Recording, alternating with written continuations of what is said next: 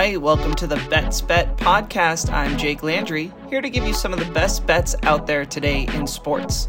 Quick note there has never been more sports that we can view and bet on, and gambling is a risky business that requires discipline and responsibility and guarantees a degree of failure. So please make sure to bet responsibly. With that, here are the best bets of the day in 10 minutes or less.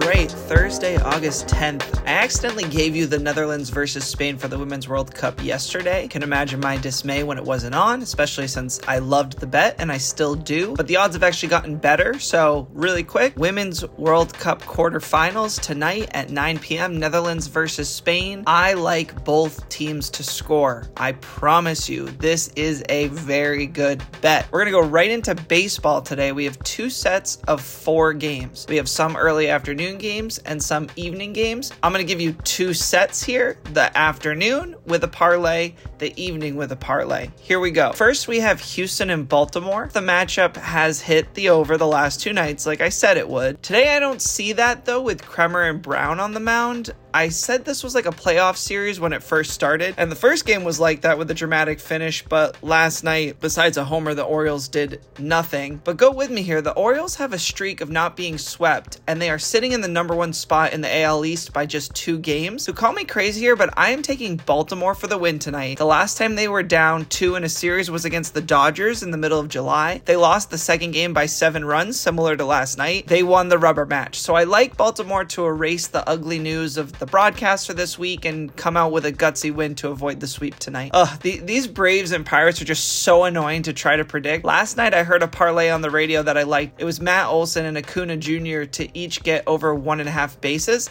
I like Ozzie Albies, so I threw him in there. Both Albies and Acuna Jr. end up getting three hits in five at bats, and that would have been an amazing parlay with just those two. But ready for this? Matt Olson was 0 2, meaning he had two at bats because they walked him three times. The last two in the sixth and the eighth were intentional walks. So that was just brutal, right? Can you imagine having to sit there? So this is like a revenge take for me, but I, I actually like it. I like Matt Olson to have a home run tonight. He has not had a home run in this series, but had plenty of them in his the previous series. I like him to get one tonight. The pricing for the game is tough, so unless Atlanta goes down early, it, you're not really going to get ever great odds on them to win that's going to be worth betting. The only pre-game thing I see is a lot of bets and bases and as my story from last night, it's just it, sometimes it can be hard, but the one I like the best here is Olson to homer. And I also like Riley to have two hits or over three bases or more. So, actually, what is going on with the Twins? This show has a short legacy, but in its short legacy, we have always beat up against Reese Olson, and it has always panned out for us. So, we're going to do that again. Did you know he has let up a homer in his last four starts, and in one game, he gave up two? Is it too obvious to say Joey Gallo or Carlos Correa are going to be the ones to hit it tonight? Probably, but I'm, I'm throwing that out there. So, just, you know, take that food for thought. But for my official bet that will be in the parlay, I like Olson, the pitcher, Reese Olson, to give up more than five and a half hits, and that's at plus 135. I like him. I don't trust the Twins to win. I, I don't like, you know, trust them to even necessarily score, but I do trust them to get on base, and I think they'll be able to get six hits off of Olson at least. So the series with the Blue Jays and Guardians is so tight. There are only six runs in the first three games, and only one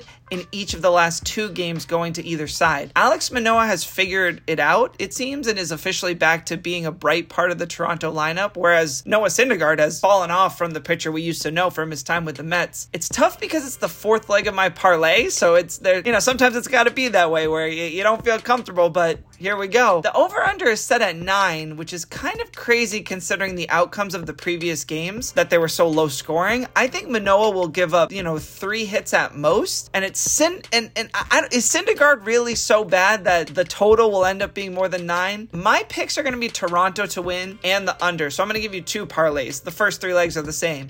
First, Matt Olson to homer, Reese Olson to get up more than five and a half runs, Baltimore to win on the money line. Toronto to win on the money line. That's plus 3,000. So that's multiply your bet by 30. The other is the same thing. Matt Olson, Homer, Reese Olson, five and a half hits or over five and a half hits. Baltimore to win. Toronto and Cleveland to be under nine runs. This one's 3,500, so 35 times whatever you bet. That's because the odds favor Toronto to win the game more than they uh, favor the game to go under. But personally, I like the under better. So I'll be putting a buck or two on these parlays, and I'm hoping for some nice ROI in the afternoon. Starting on the evening slot, we have St. Louis taking on Tampa. I had the last two games going over, and we hit last night. I'm going to keep it simple and roll that again at nine and a half. We have two meh pitchers and two teams that are fighting for playoff spots and opportunities. So I like this one to be close and to add up to at least 10 runs. I sort of called the Michael Lorenzen no no yesterday by saying my analysis was lazy by just relying on the starter.